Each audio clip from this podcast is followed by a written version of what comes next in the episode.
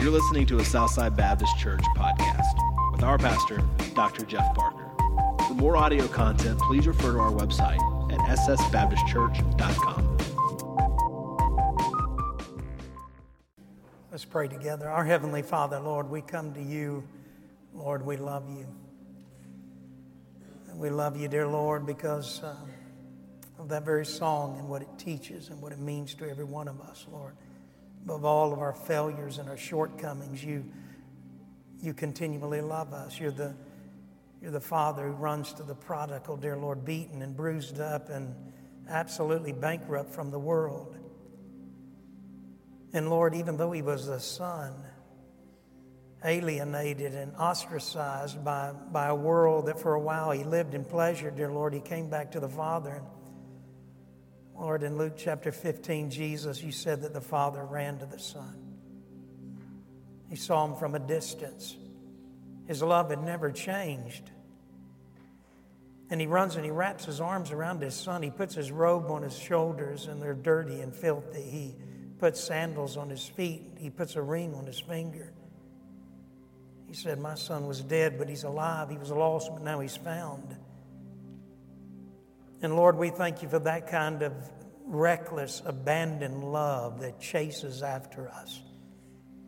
And so, Lord, we pray if there's one here that feels unloved, unwanted, undesired, that, Lord, they would first understand that there is a loving Heavenly Father who is running and chasing after them.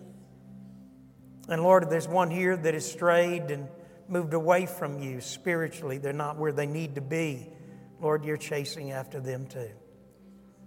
And so, Lord, we love you and we praise you. And Lord, I ask you to cleanse me and to forgive me.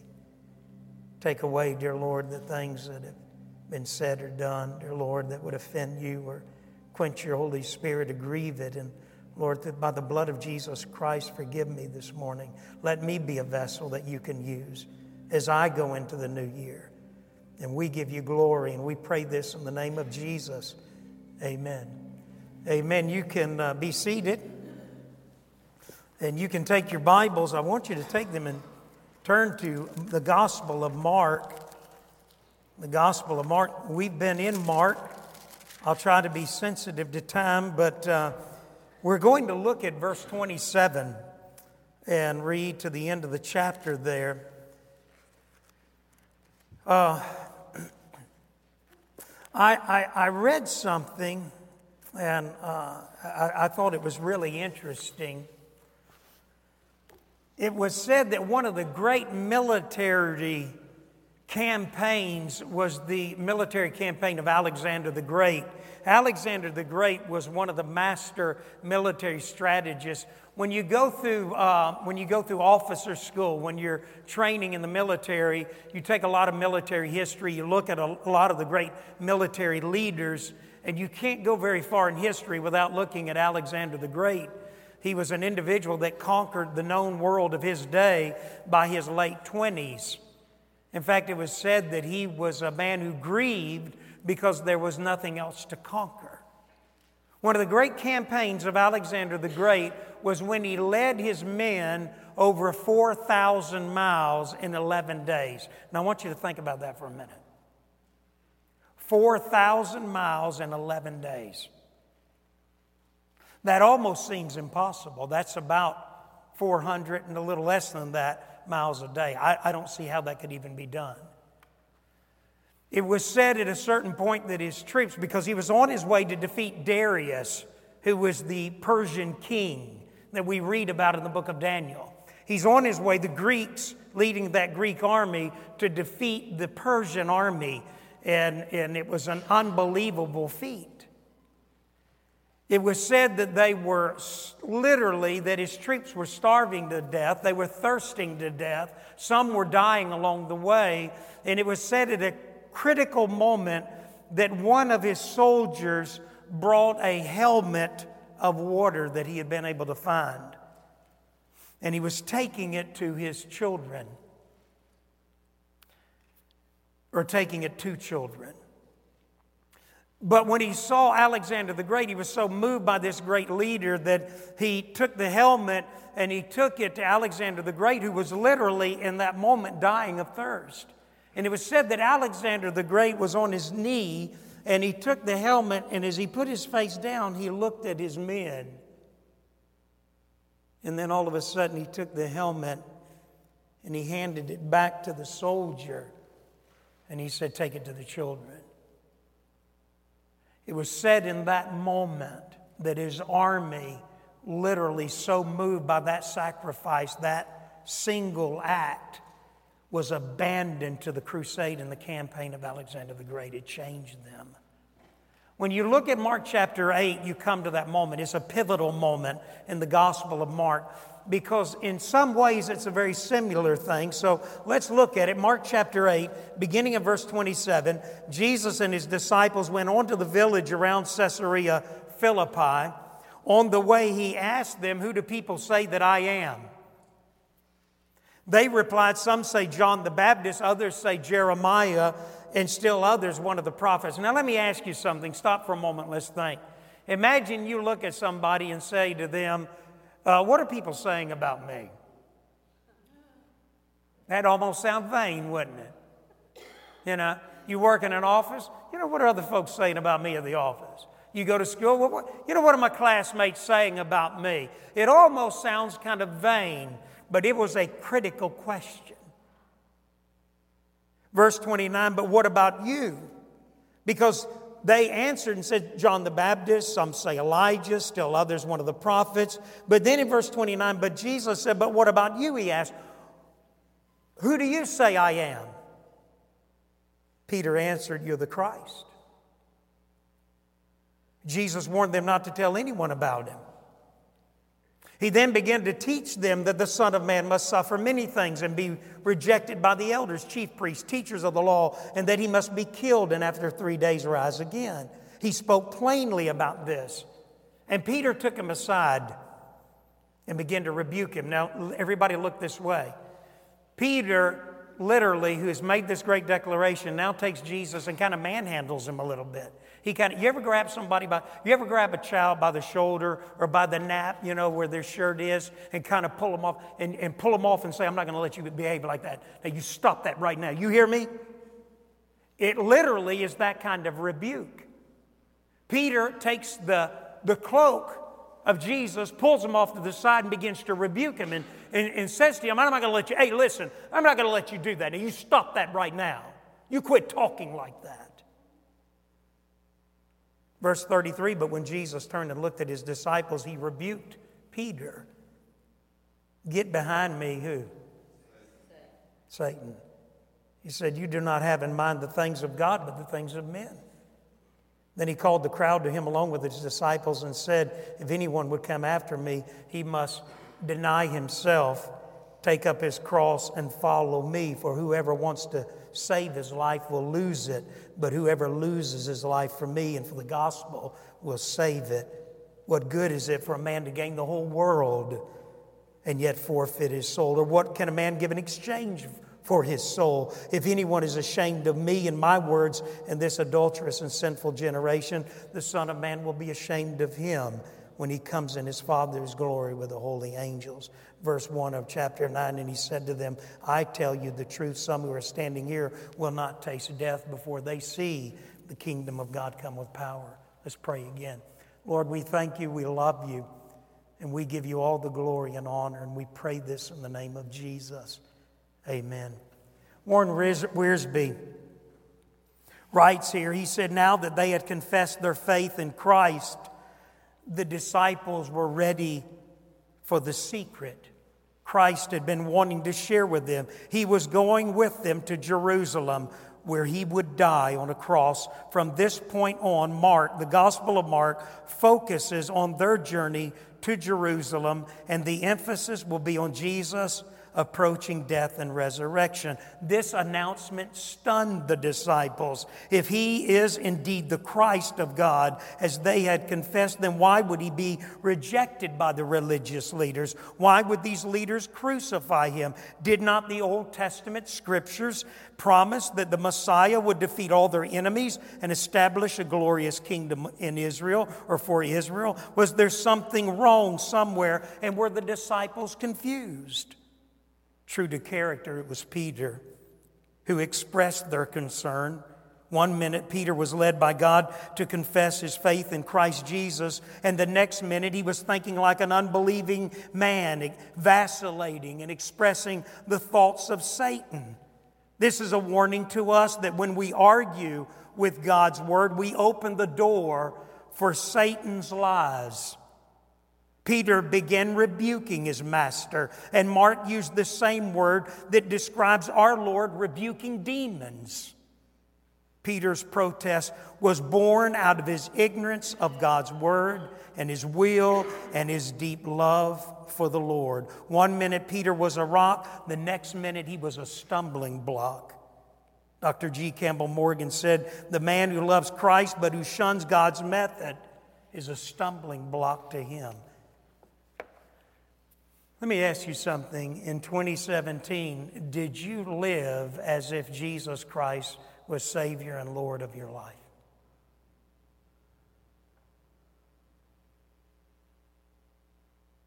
Let me say that again. In 2017, every one of you, every man, woman, boy, and girl in this room, including me, did you live your life as if Jesus Christ were the Lord, the Savior, and the Lord of your life? Did you? Because if you and I have not, then we are not the rock by which He builds His church. We are a stone of stumbling to the people around us. I've uh, been in this study on pornography. It is the finest study that I have ever seen in my life. We'll start this study two weeks from today. Ladies, all this vacillating in and out, taking this Sunday off, that Sunday off, going here, going there, uncommitted, coming in late. Listen, if you do that, ladies, then you are sure to set your husband up for further failure.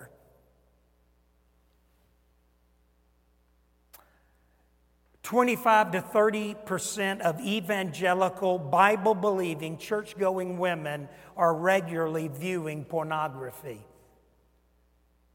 50 to 58 percent of evangelical pastors are viewing regularly pornography.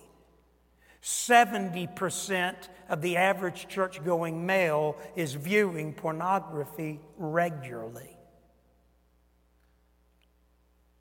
It is destroying intimacy, it's destroying marriages, it's destroying the body of believers and our ability to do what God would have us to do. This study is life changing um, because it, it, it, it wakes you up.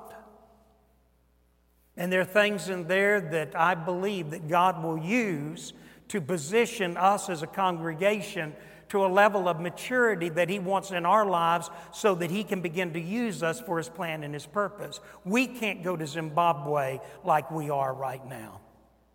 I wouldn't do that to the people of Zimbabwe. They deserve better. Uh, we can't continue. We fed over 100 homeless people. We ministered to a vat. We had every table. We had the fellowship hall packed. We had tables in the gym trying to minister to people who are broken and hurting. Some of those people wept and cried when we gave them a gift bag. We gave over a hundred gift bags to men and women who were hurting. And yes, women are on the streets. We can't effectively change the homeless problem in this city in the condition that we are right now.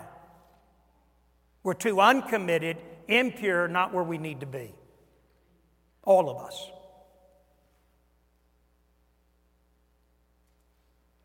We can't reach this city.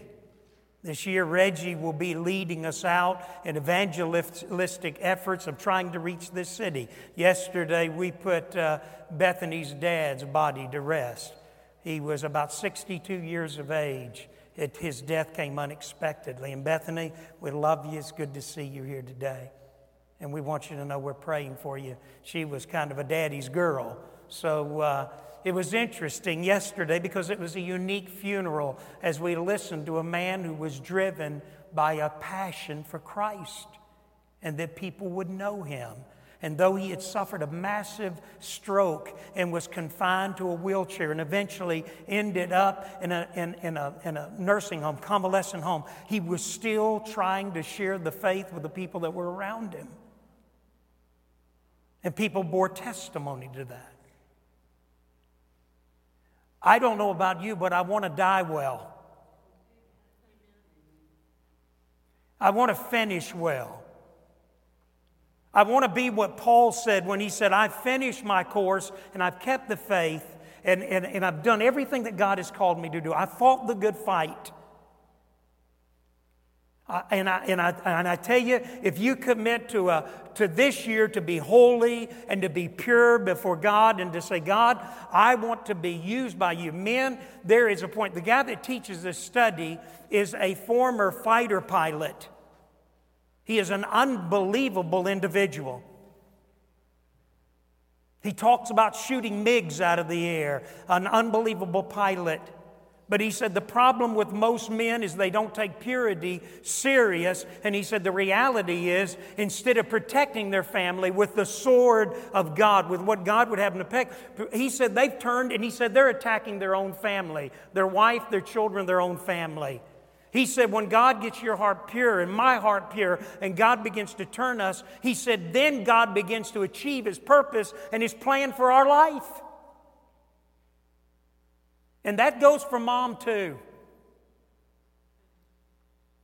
There have been too many men that have fallen through the cracks because the wife was not spiritual and pure and living the life before her husband like she ought to live it.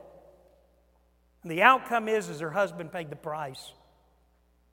In 21 years of pastoring this church, I've seen many a good man fall and I knew he was going to fall because his wife did not love him and support him, was not committed to his holiness, was not committed to his purity, and thereby he failed. Ladies, God wants to use you to bring your husband to a level of purity and holiness that he cannot do apart from you being a part of it. Because God wants to do something this year in this church that I believe this time next year, you and I will look at each other and say, Brother Jeff, you were exactly right. I've always thought this when I get to heaven. I thought to myself, I don't want the Lord to sit me down and to say to me, Oh, son, there was so much I could have done with you. There's so much we could have accomplished together, but you never were holy and pure enough to be used by me. Dr. Ron Herrod said a long time ago, I'll never forget it. He said, God will not use a dirty pitcher to carry the water of life for very long. Some of you in this room, the reality is, is you're here by divine appointment. God did not want this service canceled because there was something that He needed to say to you this morning through this pastor and to say to me as well. God is calling us to a level of commitment and a level of purity and a level of holiness. And ladies, I'm telling you, you're going to be a key to this. In fact, I've debated this. I've debated when the men finished the first video that on, on January, that's January the 14th, uh, we'll, that morning, we'll begin the study. The ladies will be with Iva in a study. But the next, the next, and then Iva will be walking us through the whole Bible. She's going to tell you the story of redemption. If you've never heard it, she did it with our leaders. I tell you, it will affect and change your life. She will walk you through the entire Bible and tell you the story of what God has been doing, what He continues to do and we'll close out the chronological Bible. Men, we'll be here two weeks from day, today starting that study. Ladies, I'm tempted to say, and I believe I will, that the first video will be handed to Sheila, and the ladies will be viewing the first video that the men have reviewed the week before. And I'm telling you, ladies, it is an eye opener and it will change your life. It'll change your marriage, it'll change your home, and it'll change God's ability to use you and I. Jesus was letting his disciples in on a secret.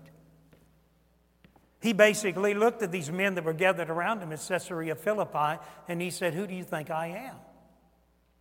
But first, he began by saying, Who does the market, who do people out there, men and women, boys and girls, who do people think that I am? Now, let me tell you something. Jesus, as far as the world is concerned, is in an identity crisis.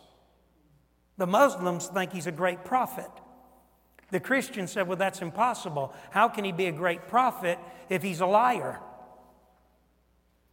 Because C.S. Lewis said it well Jesus is either a liar, he's a lunatic, or he's Lord. And I'm going to tell you something if he's Lord, then you and I need to live a better life than we've been living.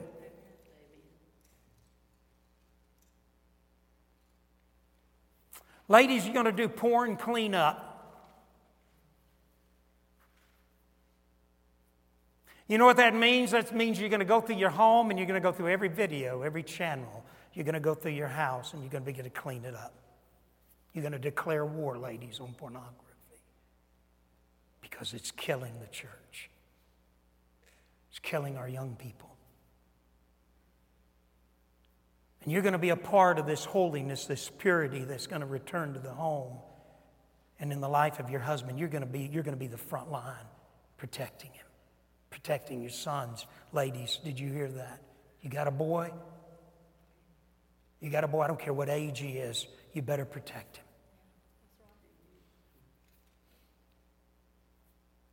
Jesus said to his disciples, What are the markets saying?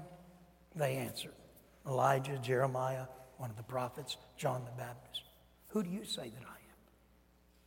Peter steps up and says, Lord, you're the, you're the Christ. You're the, you're the Christos. You're the Messiah. You're the Son of the living God. And Jesus begins to, to compliment that. He, he, he, says, That's critical, and, and you've understood correctly. Now, let me let you in on a secret. The secret is this the Messiah and your understanding of the Messiah is not what you thought. He's not coming on a white horse out of heaven and defeat his enemies and set Israel and Jerusalem up as the capital and make Israel the, the kingpin in the world. He's not doing that. That's not, you've misunderstood and you've listened to the religious leaders and they're wrong. I'm letting you in on a secret. It's not like that at all. God was in Christ reconciling the world to, the, to himself. This is what the secret is the Son of Man, the Messiah, what you recognize as the Messiah, God in the flesh, he's getting ready to go to Jerusalem.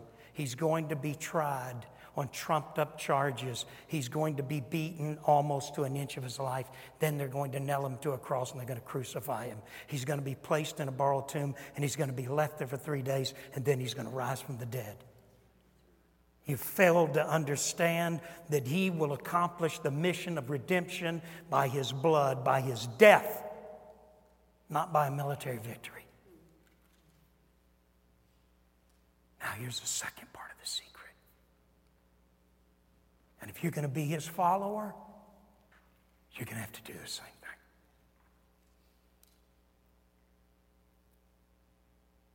If any man will come after me, He's got to say no to himself. That's painful. You mean I have to say no to myself? That's right.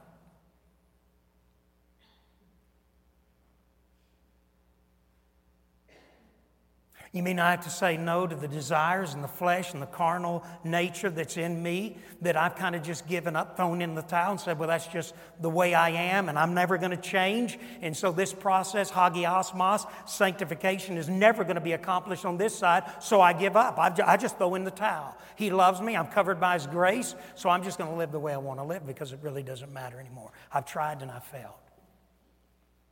I can't say no to myself. Yes, you can. I can do all things through Christ who strengthens me. If any man will come after me, Jesus said he must deny himself, say no to himself. Hey, let me tell you something. Some of you are going to have to say no to the people around you. Some of you men need to step up and be the man that God's called you to be. Some of them are listening on the website. Some of you men that are sitting at home and you know you ought to be here today and you use this as an excuse not to be here. Some of you are listening on the podcast. And the reality is, is some of you men need to pull your vehicles over and you need to get on your knees on the side of the road and you need to repent and to say, God, by your help and strength, I'm going to be the man that you've called me to be, and the dad and the grandfather and the leader that I need to be. Tired of playing a game. 2018, it's serious. Hey, you don't think it's serious? Amy was trying to talk me into buying digital coins. She said, Dad, it's a volatile market, but Dad, it's unbelievable. A worldwide central monetary valued coin in which you can go to any country into the world, you can buy and do anything. Alicia, when, when Amy said that, did this. She said, That gives me chills. She said, That sounds like the end time. News in the last two days Iran, backed by the Soviet Union, is building bases 30 miles from Israel, backed by the Soviets.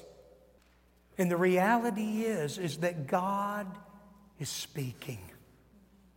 And I think what God is doing, He's calling His people, His children, His church, and He's saying these are critical moments, critical hours, and you cannot go into this time without being pure and holy and everything that I've called you to be. Talking to me too.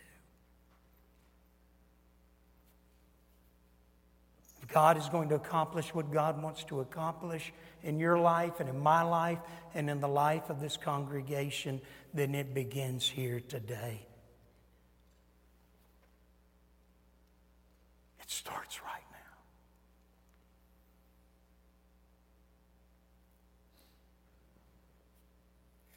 It can't start until you know that you're saved. Can't start until you know that you're saved. It can't start until you know that you know that it's settled and your name is in the Lamb's book of life. Because if you've been going through the chronological Bible, when you get to Revelation, it talks about those whose names are written in the Lamb's book of life. Is your name in the Lamb's book? Do you know it? Secondly, are you living a life that you know, that you know, that you know that He's Lord? He's not just Savior, He's Lord. He's the master of your life.